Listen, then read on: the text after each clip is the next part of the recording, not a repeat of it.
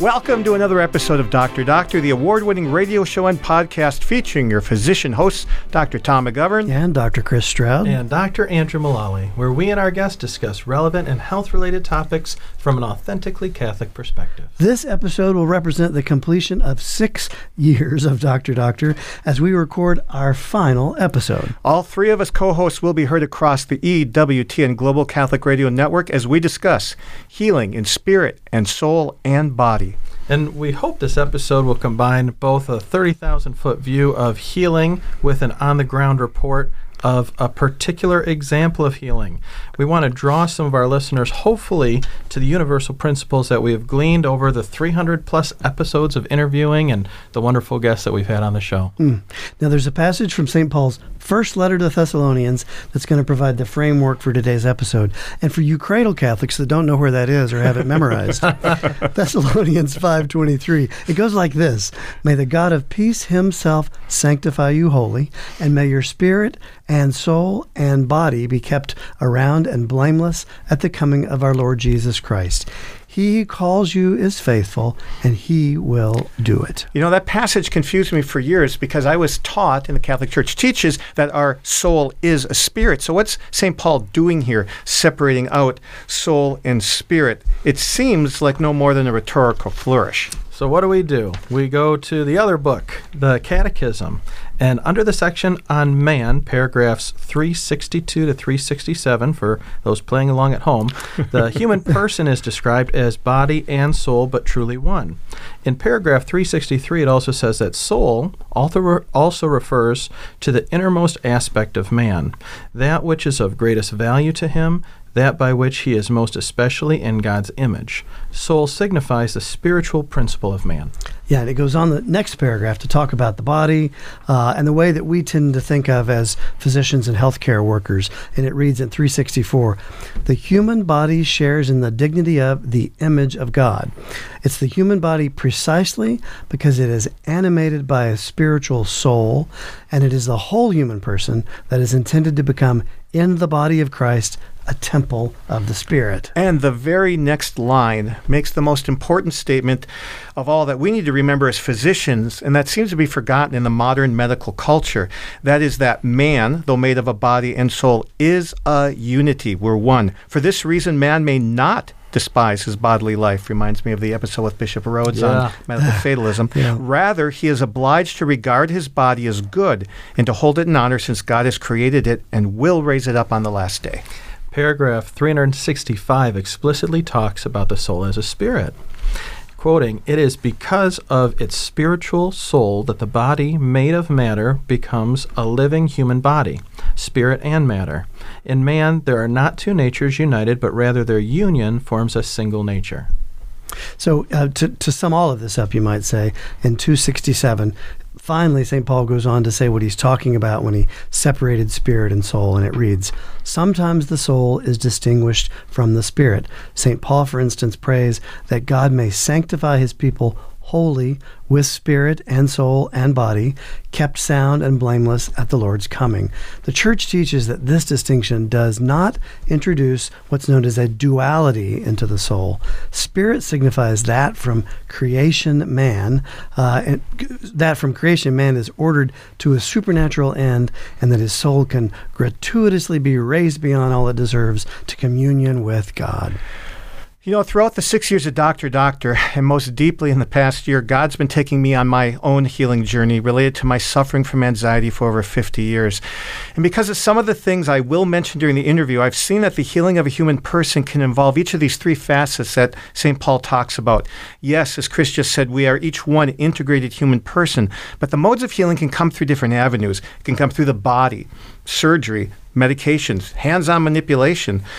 Healing can come through the soul, which I understand is natural treatments through what we glean from psychology. But finally, something we weren't taught in medical school, healing can also be supernatural. And I think this is what St. Paul refers to when he talks about the spirit. It's the spiritual capacity of the soul, union with God, that the Catechism mentions and makes clear. So, of course, we are each one whole individual. There's overlap between healing. So when our body's healed, our souls can be affected when we are supernaturally healed, our body and soul. So some roads of healing can involve one or more areas. Forgiving others affects our soul as well as our spirit, and maybe even our body too. But we're going to examine that in the next interview session. But before that, we have our final medical trivia question of the day. I thought I'd do something personal for us. Category is pro-life co-hosts. Your three Dr. Doctor co-hosts and our wives, oh, especially our wives, don't forget them, have tried to live a pro-life ethic in our families. In our three families, as of December 2023, two of us are not counting, but one of us is. How many children do we have? It is a whole number. There are none in utero that we know of at the present moment. But we'll be back after our break. And we're back with Dr. Doctor. Thank you for joining us. We're talking about healing, spirit, soul, and body. And Tom, in our introductory remarks, you sort of laid it out there and said you'd struggled with anxiety for a long time. Maybe to get started here, we should talk to listeners a bit about really what is anxiety, because people might have a different idea of what they're talking about. Well, when someone says they're struggling with anxiety, what do they mean, really? So anxiety is a fear of something that is not physically present, not imminent, but it's the amygdala, our threat detection sensor, telling us something's wrong. Now, we all suffer from anxiety, or we don't suffer, we all have anxiety. Only about 1 in 4 people suffers from it. That's because we take that thought and we worry over and over, we ruminate, or we just keep on overthinking things. And so it's a disorder of thinking, and when there is not a threat present, we act like, feel like that there one is. And it can affect, for me, it was always pain in the chest, in the shoulders, and a sense of doom. But it's probably worth pointing out, it's a natural and good and appropriate feeling in the right context. If there's a guy in front of you with a gun, you're supposed to feel anxious. We're designed to have that feeling. Right. It's in the absence of that contextual threat that we get those feelings. And so people that have panic attacks and the like will think they're dying, and they go to the emergency room convinced that's what's happening. Yes. So, and for our listeners, if they didn't key up to it in the first segment, this is it. This is the bookend of Dr. Doctor. Yes. And so out of all the things we could choose to talk about, we thought that, Tom, especially your story, parallels really a lot of what we were hoping to do with Dr. Doctor. So, oh, my gosh. I mean, I feel like God did this for me, for my healing. Now, I know many other people, you guys included, have been benefited, but I just marvel at how so many of the guests have been part of my own healing journey. Maybe you can start off at the beginning and give us a little of the background from your childhood and stuff, just to help set the stage for folks who haven't heard that before. Sure. Well, ever since I was 6 or 7, I thought I had to have the best grades in the class, or I was a failure. I had to be the best in music, the best in sports, had to be student council president in junior high. But my nervousness, my anxiety was so well known that in my junior high yearbook in 8th grade, when I was on the basketball team, my number was 13. And next, they had the number 13 on that page, and they had these lines radiating from it saying, "What's shaken, nervous 13?" Oh. So that was even known. And around that time, my mom told me the cause of my anxiety. It was great. She said when she was expecting me as a child, she had this dream, and all the other mothers were giving birth to little babies, but she gave birth to a duck. Yes, here I was, a duck, trying to survive in a world of people, and it just didn't work. Well, going to high school, that didn't help. I felt like, well, maybe if I get 99th percentile on all the standardized tests, I'll feel better. Or if I'm captain of the quiz bowl team, or if I excel in music, or I was governor of Michigan American Legion Boys State. None of these things, not getting an oodle of college scholarships, including a full ride.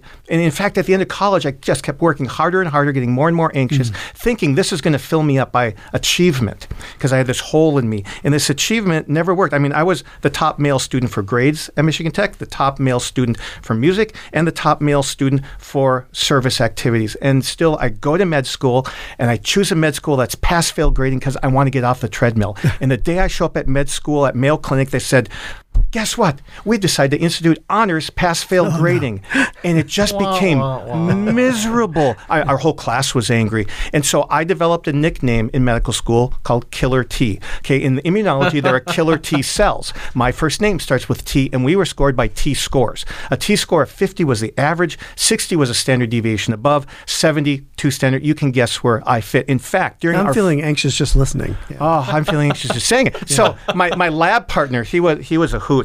In Gross Anatomy, he wrote and sang a song at our med school talent show the first year to the tune of Kenny Rogers' Coward of the County called The Gunner of the Med School. Oh. And it was about me. Oh, man. So lots of anxiety. So this is like, I don't know, when you were going through this as a child and as a young adult, it sounds like it was chasing you and you couldn't get away from it. Good description. What did you do to try? All I knew, I think I saw a counselor once in college. Nothing helpful came from it. So all I knew how to do was to do the same thing over and over. Maybe if I just achieve more, maybe people will notice me. Maybe people will love me. Maybe people will respect me. Because I realized, as I'll tell later in the story, the thing that I had never experienced in my life was unconditional love. Affirmation. So I was always seeking that. I didn't realize I was, but that's what I was. Through achievement. Seeking it through achievement. Oh, yeah. As you look back and think about reflectively, do you think you had counterparts feeling exactly the same way, equally isolated? Because, I mean, I think we know, and we'll probably talk about, millions of people suffer from crippling anxiety. I think it's pretty common in high-achieving people. Yeah. That's what I've heard. I finally got some insight into it. I took a year off of med school because I wasn't enjoying it. I thought God was calling me through some things that happened on a trip to Medjugorje, a priest in confession, a woman after Mass, and none on the airplane. All said, I'm either going to be a priest or I should consider being one. So I go to seminary, and after a semester, I get kicked out. Why? Because I behaved badly because of my anxiety. And I started to see a counselor. And he taught me the best thing I ever heard a counselor say in my first 55-plus years of life, and that was, Tom, sometimes you just have to feel the pain. And that was my introduction to really living in the present moment, or what some people might call mindfulness. Okay. And then I finally, during my fourth year of med school, got a medication that helped to calm me down so that I could finally get engaged and get married. But it just blunts your emotions. It doesn't make you all better. There's still anxiety there. But what a catch-22. You always wonder, are overachieving kids anxious because they're overachieving, or are they overachieving because they're anxious? I mean, what you're describing as anxiousness really should probably look to the world like incredible drive. That kid is so driven. Yeah, well, that's the problem. When your addiction is gambling or sex, pornography, or eating or something, drugs, people notice. Right. But when your addiction is achievement, people just pat you on the back. Yeah, and do more. Keep it up. You don't say that with other addictions. It's very strange. So, Tom, from all the episodes that we've done here, I know you probably remember most of them. Which ones would be the best to help people understand anxiety as a disease process? Well, of course, Kevin Majors, our good friend from Harvard, I think is superb at that. So I would recommend we had him those on episodes at least half a dozen times. Yes. And they were all excellent. And so listeners could search our old episodes and find him. He's tremendous. And it's an odd spelling of Majors. It's M-A-J-E-R-E-S. That's right. And so you had mentioned, one of the first things that I'd say in many ways is still a standard of care. When folks are suffering from anxiety, they seek out help from a doctor. Medicine is one of the big discussions. Right. Tell us about your experience, how you came to that. Did it help some? Side effects? How did you experience that? And Francie Broghammer did an episode on psych meds with us.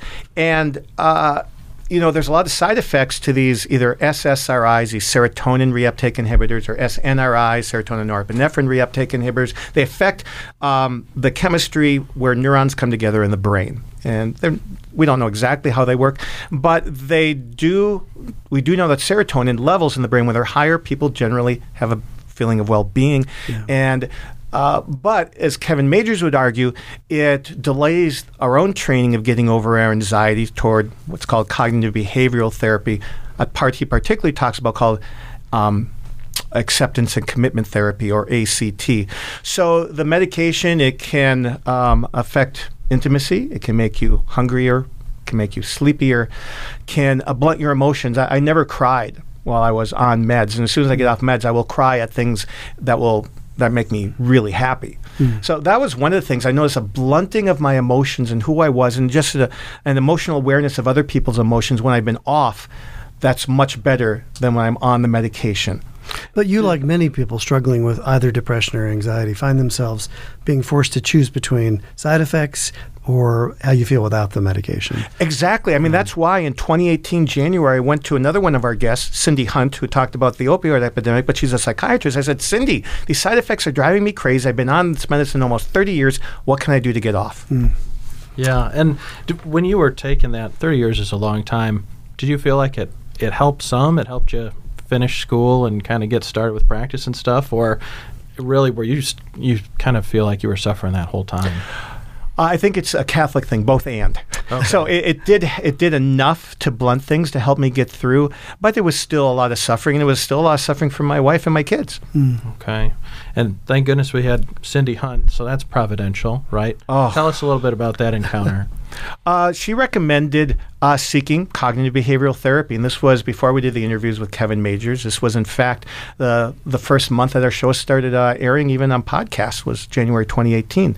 So I saw some counselors, and nothing helped because they never gave me anything to do in the moment of anxiety, just exercises to do outside those times. So had us interesting experiences in August 13th and 14th, back-to-back days in 2019, finally, I heard the same phrase I'd never heard before. One was from a new counselor, and one was from Kevin Majors the next night while interviewing it. And that's what I mentioned earlier, acceptance and commitment therapy. Mm. And that's when I learned I'd been doing it wrong. You can't think away anxiety. And that was when we were introduced to the idea that you can't fight anxiety with thinking, but you can fight it with being just aware in the present moment, just being mindful of what's in front of me instead of thinking about the future or the past. Mm.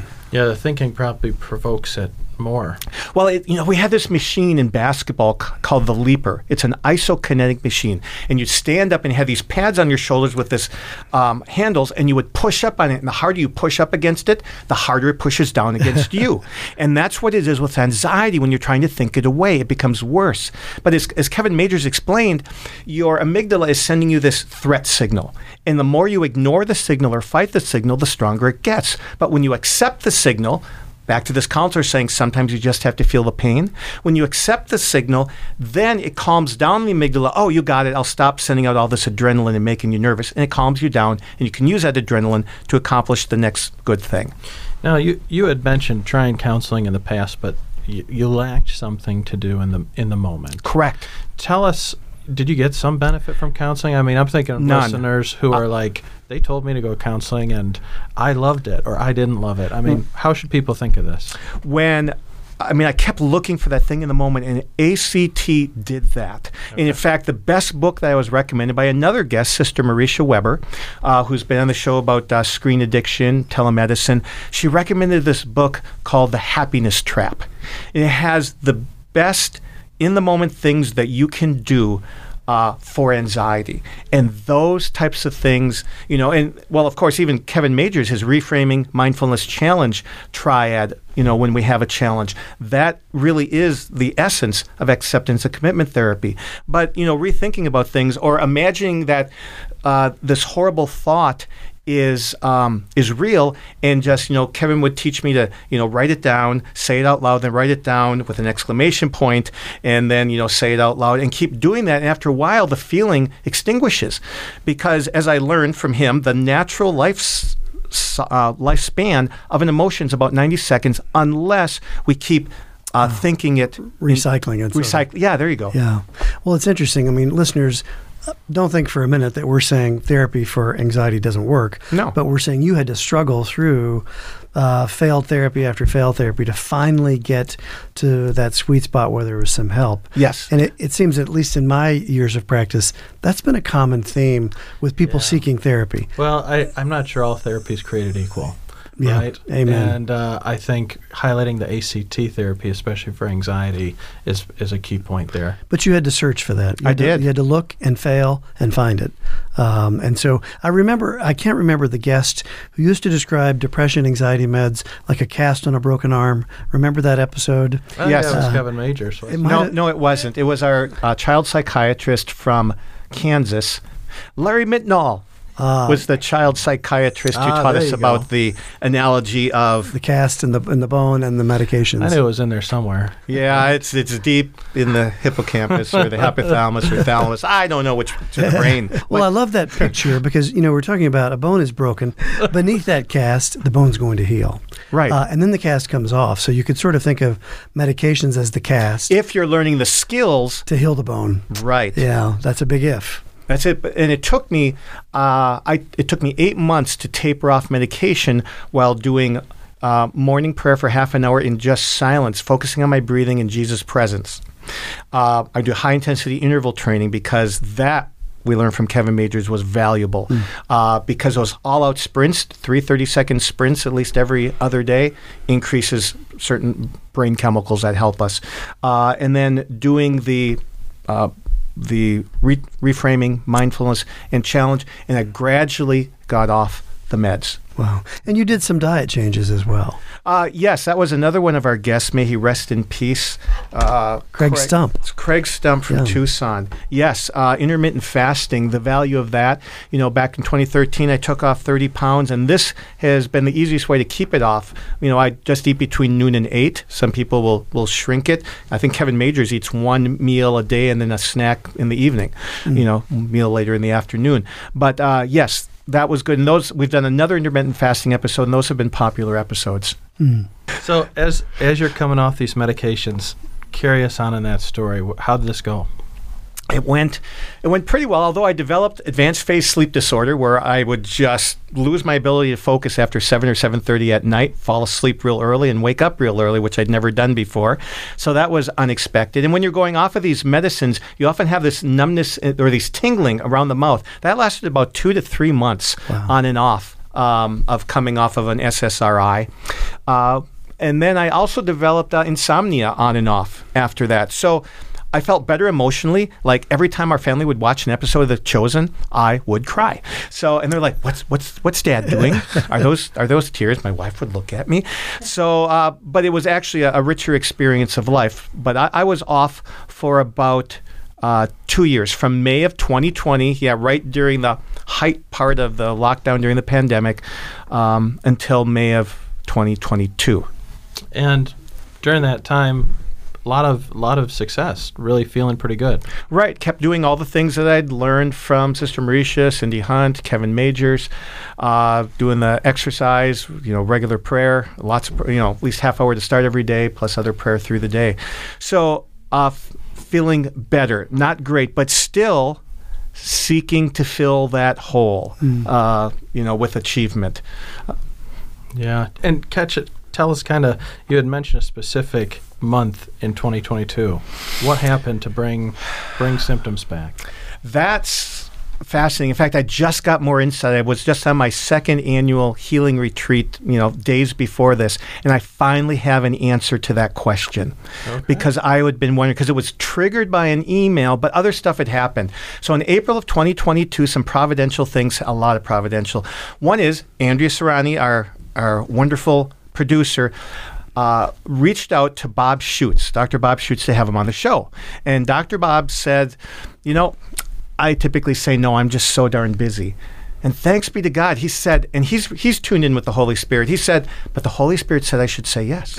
I don't know why. Wow. So in early April, we had this 1-hour phone call to plan an interview. He sent me his book, Be Healed, and I'm reading that book in early April while I'm at the University of Dallas helping a conference for pre-medical students down there. And that weekend, I get a call that my dad in the nursing home is starting to go downhill rapidly, and I'm his healthcare power of attorney. And so I'm dealing with that at the conference, and needless to say, that was Palm Sunday. Yes, he ends up dying. As I'm landing in the airplane back from Texas in Indiana, he dies in Michigan, Palm Sunday right before noon in 2022. So that happened.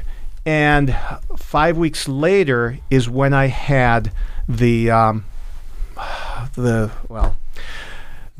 relapse. And, you know, one of the things that somebody told me, in fact, it's a guest on the show, but I don't want to embarrass this person, but I was told that a man only really becomes a man when his father dies. Mm. Well, this weekend I was told, that's a lie you need to renounce. Mm. So all of that, plus the fact I never really learned how to be a father or a man. My dad had a lot of things working against him growing up, and I don't blame him. It's just we can't give what we don't have. And so all that emptiness about knowing how to be a man and a father, plus my dad dying and not being able to, did I make you proud, Dad? Did you love me, Dad? I think all of that probably played in. And this is where, while ACT, cognitive behavioral therapy, have great strengths to help in the moment, the one flaw, and I noticed it the first time that we interviewed Kevin Majors, because my first question was something about risk factors. Oh, we don't talk about that. We don't look at root causes. Okay. With CBT, which shocked me, but I found out that's pretty much true. So it's very powerful in the moment, but the same root problem can give rise over and over to anxiety or something. It's going to come up. So it was like, maybe to end the first half of the interview, it was like in Matthew, where Jesus talks about this man who's cleansed of demons, and the demons will go out into arid places. It doesn't find another place to go. It brings other friends and goes back into that man and makes the state of that man worse than it was before. That's where I was. 9 to 10 out of 10, bone-crushing, physically painful, emotionally painful anxiety. It took me 3 medications to get back to just functioning. After being so well. Wow. Good, great. But we'll talk about more. Yeah, that's probably a good time. We're going to take our standard break here, and we'll be back in just a moment on Dr. Doctor.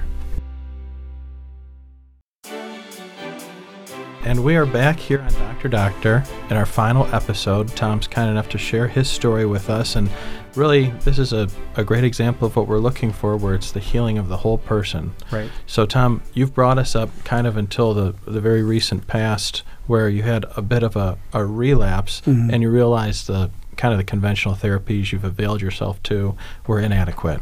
What'd you do then? Right. Well, in the healing of the paralytic at the pool of Bethsaida for 38 years, Jesus asked him, do you want to be healed? And I felt like in June of 2022, I'm at the CMA leadership training meeting, and I said yes, because I was down there with my friend Cindy Hunt. I was also texting that weekend with Dr. Bob Schutz, who we recently interviewed for the show, and he recommended this healing prayer that was part of the work of the JP2 Healing Center that he founded. Cindy concurred with that. She said many of our seminarians from San Francisco, where she lives, go there. He does, Class A work. And Father Kubat, the chaplain of the CMA, said, and I finally listened, start doing at least 1 week of adoration in front of the Blessed Sacrament. And I started doing that. And so when I got back, I connected back with my spiritual director, who was set up back in 2017 by, again, one of our guests, Bishop Kevin Rhodes. We were sitting at a table at the Convocation of Catholic Leaders. I said I needed a spiritual director for something. He pointed across the table to Father Mark Gertner, who is, thanks be to God, now my spiritual director. So I started that and this regular healing prayer through the summer of 2022. But at that time, I've got 7 kids. I still had 2 at home, a full-time practice, running that as a partner owner. And I was involved with reorganizing the CMA young members. I was on the CMA National Board doing the Dr. Doctor episodes, which takes a lot of time to prep, helping medical students around the country who wanted to go into dermatology, write articles. And I could go on. I was doing too much stuff, again, to still try to fill that hole. So how you want to be healed? So how did you attack that? So I started going, to at least 3 daily masses or 2 daily masses a week, the adoration, the morning prayer, trying the healing stuff and something called the Emmanuel approach to healing that Bob Schutz recommended. But I kept hitting barriers. It's like, I'm trying to do this, I'm trying to do it right, I'm trying to heal myself, and guess what? It doesn't work when you try to do it. So we were in Denver at this CMA meeting in 2022, and that was another guest that we had on Father John Zeta when we talked about demonic oppression versus mental illness. And something he said was that if your medication levels keep going up and the symptoms are still there, that is sometimes a sign of demonic oppression. So after Andrew and I interviewed Father Zeta that day, he prayed a prayer over me, and when I returned, my spiritual director allowed me to, you can apply in the diocese to be prayed over on deliverance prayer by a priest who specializes in that area. And based on my story, I was accepted, and I've been receiving that deliverance prayer from a priest delegated by the bishop weekly now for the last over a year. Man, wow. That's awesome. And we'll get to some amazing things that happened through that. But Cindy Hunt back in September 22 said, "Tom, you're burnt out." "No, I'm not. I can do this." So I go to Rome. I get this big award from the International Association of CMAs for my work with the youth. I said, "Well, you know what? World Youth Day is coming up. Why don't we start a camp for medical students from around the world?" So I started planning that with doctors from around the world. I was insane. And finally, toward the end of 22, I said, "You know what, Cindy, you're right. Uncle, I was burned out. I had no mental or emotional energy. I didn't think I was making any difference in any people's lives. And then the rest of the triad, I didn't care." Yeah. So finally, I went on a healing retreat in December of 22, and I learned one important thing. And the Institute for Priestly Formation teaches that the basis of our lives are relationships, particularly those early in life with our parents and relationship with God, which then gives us our identity, and from our identity flows our mission. I'd been living life backwards, mission first, all these things I'm doing to cobble together an identity. Yes, I'm the guy who does this and this and knows that, and then maybe relationships will come because of all these things. Maybe people will like me, respect me, love me. So I finally realized, how's that working out for you, Tom? Not so well. That only took, 50-some years? It was 59 and a half years. Yeah. We all move at different paces. Yeah. You mentioned the burnout word, which is a common popular thing that we're talking about. Mike Parker did an interview on that with us. Mike Parker, for sure. Do you think that is largely related to just being overworked? I mean, you were doing more than anybody I know. Or is it just that identity? Burnout is typically due to doing work we don't enjoy doing. It's usually not the amount of work. It's the work itself. So burnout can be external. It can be a system saying you've got to do this and this. But I learned something fascinating from a guy that would have been fun to have on the show, Pat Lencioni, who's a Catholic business expert, something called The Working Genius, where he lays out on workinggenius.com and on his podcast, Working Genius, 6 steps of work. And he's a Catholic and he works with parishes. But every work, everything we do, from planning a meal, building a business, planning a trip, has 6 steps. Wonder, invention, discernment, galvanizing, enablement, and tenacity. And you can look that up. But I learned that everybody has 2 of those steps we love doing. And what I love doing is inventing from the scratch and discerning the best thing to do in a situation, whereas 2 things will drain all of us. And the thing that drains me was the enablement, helping people one-on-one in ways that they most need, and tenacity, pushing things over the finish line, bringing them to completion. And yet, that's what I was becoming known for, was the enablement, tenacity, and it was sucking the life out of me. Do you think this was a standalone issue, or was this kind of the progression of anxiety in your life? This was the response to anxiety was to try to achieve, but my achievement, I started to achieve doing the things I hated doing the most. Okay. So it was, again, trying to fill that hole, and that hole was the source of the anxiety. And that's when we learned from Bob Schutz, and I learned from Bob Schutz about the origin of that. But right before that, I decided, okay, I'm burnt out. Cindy Hunt said, you got to quit everything you're doing. So after the Seek 23 conference that I was in charge of for the CMA, our participation there, January 7th of this year, I resigned from the CMA, resigned from leading the young members, went on a retreat 3 days long the following weekend. On the retreat, a priest said, why don't you try praying this prayer to St. Charles de Foucauld of abandonment? I said, okay, Father. I come home from the retreat. Monday night, I get in the mail a letter from a priest that was at Seek 23 the week 2 weeks before. It was that prayer, St. Charles. And then twice later, in the month of February, a friend would give me a book based on that prayer, and another friend would text me the prayer, said, you need to pray this. So needless to say, I've been praying that prayer of abandonment. See, Sister Mary Diana Drager, another guest we've had on the show about you know, how to help your parents who are older with their medical care. She hooked me on to Father Timothy Gallagher. Awesome books about understanding the rules of discernment of St. Ignatius of Loyola. Wow. And one of the rules is we need to strengthen the weakest part of our spiritual life. Well, the weakest part of my spiritual life is, what was I doing? I was trying to control my own healing. So control was my weakest point. So what's the solution to that? Abandonment. So God gave me the abandonment before I realized that control was my problem. And how, I mean, I'm trying to picture myself in that situation, just kind of all these things that you do well and you care about, you say, I've got to step back for my own healing.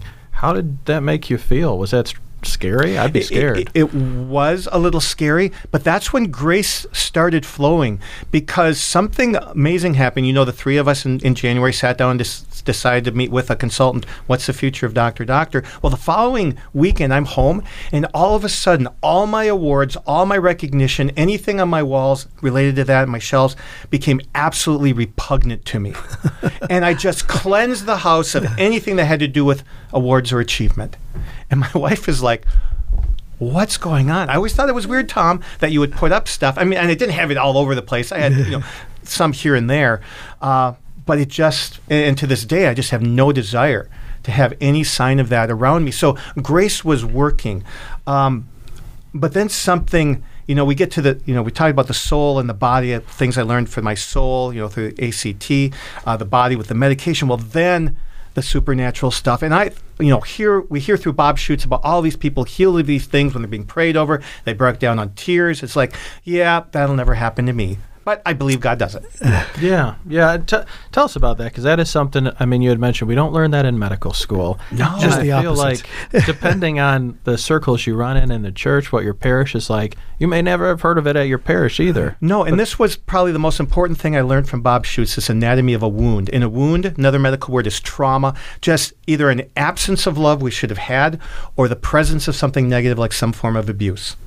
And so my main wound, I've had multiple, but one of them is the fact that you're not very bright, Tom. You're not going to amount to much. You don't have common sense. This is something I heard growing up, and there were specific moments. And so that's why, and so around every wound, you build a first layer of scar tissue of beliefs, and they're false beliefs. And the belief about yourself, my belief is that, well, other people are only going to love me if I perform, if I achieve. And then you form judgments about other people, another false belief, and the judgment is that, well, they will only care about me if I continually perform. You know, it's the what have you done for me lately thing.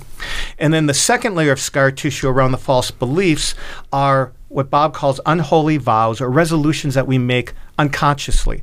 My unconscious resolution that I made sometime around the age of 6 or 7, I'm going to be the smartest guy in the room, the most accomplished guy in the room, so no one can ever say I'm lazy or stupid, and maybe, just maybe, they'll respect me or like me. The I'll show you response. Yes. But, you know, it seems worth pointing out, listening to you describe that this is the way your anxiety showed itself. So I think we would want to caution listeners that you may have anxiety and it just doesn't show itself as trying to overachieve. So that's how your disease shows Bob itself. Talks about, you know, there's 7 deadly wounds. Okay, this would be mainly responding to the wound of rejection, but there's also abandonment, fear, shame, powerlessness, hopelessness, confusion.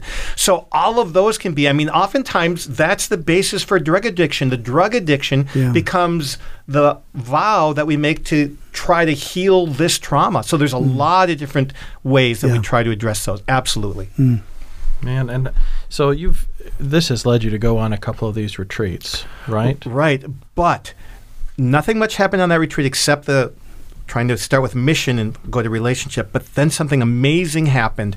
March 10th of this year, I was being prayed over by the priest, and you know, the priest that's typically doing the deliverance is an exorcist, but it's not because I needed exorcism. It's more for potential oppression. You don't really know for sure. But I knew for sure after what happened. He's praying the prayer of Leo XIII over me.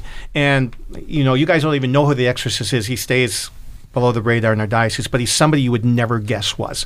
I mean, he's just so darn matter of fact, down to earth. And he's praying over me, and all of a sudden, I see this image of Mary in my imagination, like I've never seen her, standing up like the most vigorous woman in the universe with this look of fierce love on her face, her left arm pointing out to the side for the demons to take off, and I just broke down in deep sobbing tears in that priest's office for about 15 or 20 minutes. And I was like, what just happened? I've never had anything like that happen. Not an image. And I felt already some freedom that I had not realized. And the exorcist, he was so cute. What did you see, Tom? What happened? You know, and it's like, it was so great. And it's like, you know, he's prayed over me, you know, over 50 times. That's happened twice. It happened again this summer in August. And again, it's not anything I can make happen. So that happened, and it's like, well, what? Okay, I'm being prepared for something. Well, the something was that Bob Schutz, when we had done our December, we'd interviewed him the previous December, he said, Tom, I want to offer you to participate in this Healing the Whole Person retreat free. And it's online. It's like, what can an online retreat do? All right, Bob, I'm just going to be docile. So I was going to be trained at the end of March in this Working Genius to be a facilitator, 2 afternoons. So I'd taken off. I was only going to work 2 days that week, the last week of March, same week as this virtual retreat. Okay, I'll fit it in somehow. I'll work Monday and Tuesday and then squeeze it in. Well, God had other plans. This is so beautiful. So I finally decided with burnout I would stop working Fridays. Okay, only going to operate 4 days a week.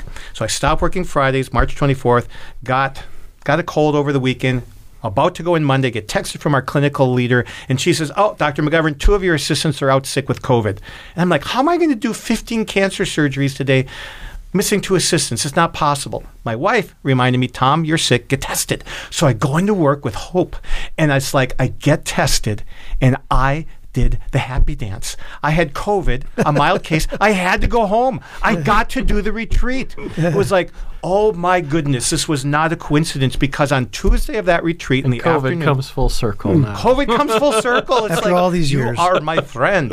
And so in the retreat in the afternoons, there was a live Q&A on Zoom with Bob Schutz on that Tuesday afternoon of the retreat. And at the end, he led us through this healing prayer, the same one that I had tried and always hit a barrier. Well, I found the reason I always hit a barrier because I never had a safe memory to go to where I felt protected, ever.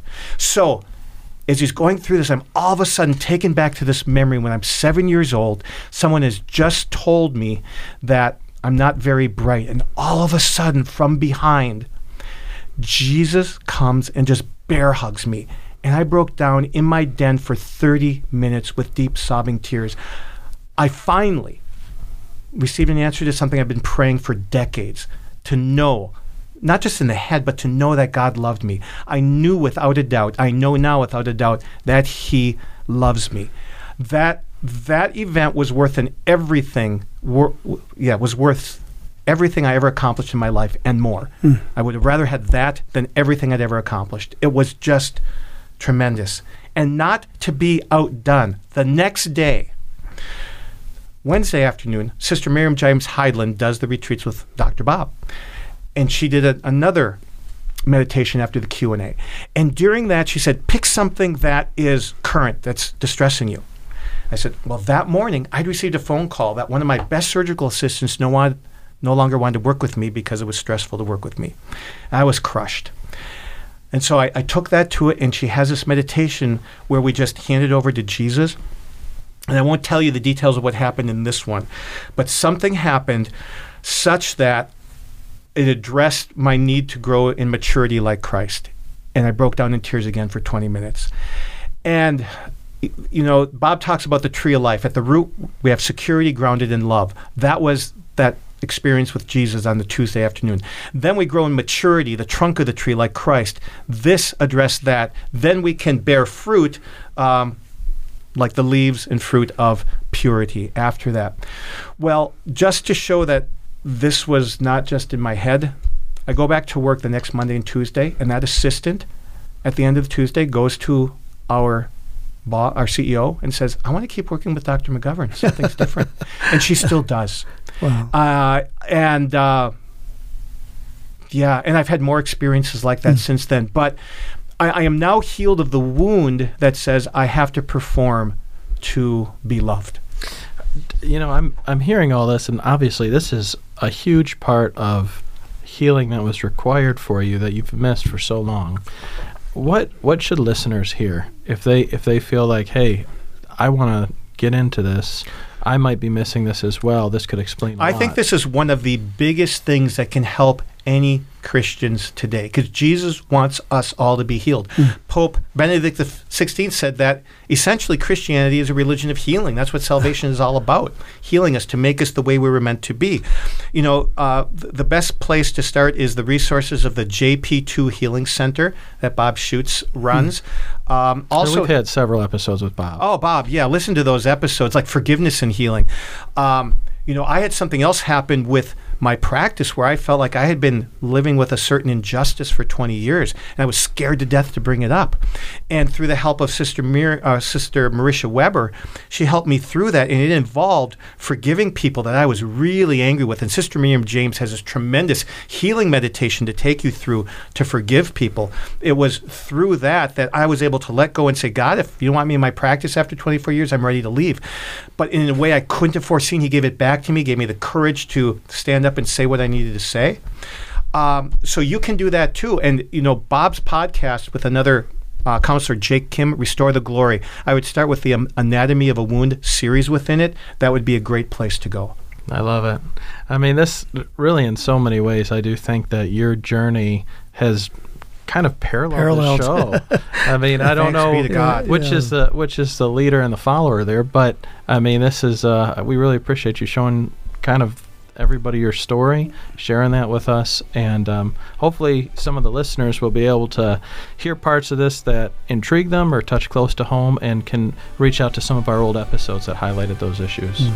Amen to that. Well, that seems like a good spot to take a break. We'll be back with a lot more, including the answer to this episode's medical trivia question, right here on Dr. Doctor. Well, welcome back to Dr. Doctor, and welcome to the answer of this, our final episode's medical trivia question. Take it away, Tom. So, among your three Dr. Doctor co-hosts, how many children are we raising into adulthood or have raised into adulthood? In fact, my youngest become adults tomorrow. I'll have no more minors in my family. So if you guessed the number 19, you're wrong. If you guessed the number 26, you're wrong. If you guessed 3, you're wrong. But if you guessed 20, you are right. The good Dr. Chris Stroud is bringing 5 good young adults into the world. My wife and I, well, he had the help of his good wife. My wife and I have 7 children. Andrew has 8 and counting. So last count, 5 plus 7 plus 8 was 20. Suddenly, listening to all your talk about achievement, I feel really underachieved. As my wife would often say, right, it's not a contest, Tom. I do have 4 absolutely beautiful grandchildren. I got you there. Oh, man, I love it. So even though I only have 5 children, they've been prolific thus far. So I would expect nothing less. Man. Well, this has been an amazing episode. It's been an amazing journey all around. If I tried to think back over all of our episodes, there's too many episodes. It could take hours and hours to think through them, but it has been an amazing journey, hasn't it? It has. And I mean, you know, when we first got together to talk about having this show, I mean, there was several goals, but I think this episode is a great bookend of healing the person, the whole person, mm-hmm. and trying to do it in a way that obviously respects the truths of our faith, but also brings science in. And that's always been, I guess, maybe for my takeaway. Yes. I guess the takeaway for me is that healing is never complete this side of heaven. For instance, I'm still on one medication. It's a milder one, but nevertheless, I'm not free of them yet. Although, based on something I learned while being prayed over this weekend, I think I will be. But whether I am or not, the key is always trust God, always seek healing. God wants to heal you, and He may heal you with medication. He may heal you with surgery, with manipulation, through relationships, supernaturally, or maybe with some natural psychological things. But be open to whatever He has. Be docile to Him, because when you let Him in charge of your healing, that's when it happens. When you try to do it yourself, as I learned, not as effective. Yeah. It's beautiful, Tom. That's a wrap, I think. Is that a wrap? You know, thank you for listening to another episode of Dr. Doctor. You can find this and all the old episodes on our website, doctordoctor.org. Just click on Episode Archive at the top where you can search all of our episodes by topic or guest. And there are video versions on the website, doctordoctor.org. You can click on the link and watch many, many of our episodes. And if you have a question and you go to our website, we won't be answering those anymore. So you're going to have to ask somebody else. But if you don't have somebody good to answer it, go find somebody good. I think that's very important. This is Dr. Tom McGivern. And this is Dr. Chris Stroud. And Dr. Andrew Mullally signing off from your final dose of Dr. Doctor.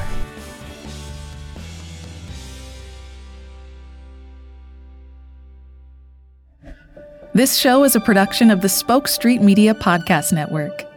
For more great podcasts, visit SpokeStreet.com.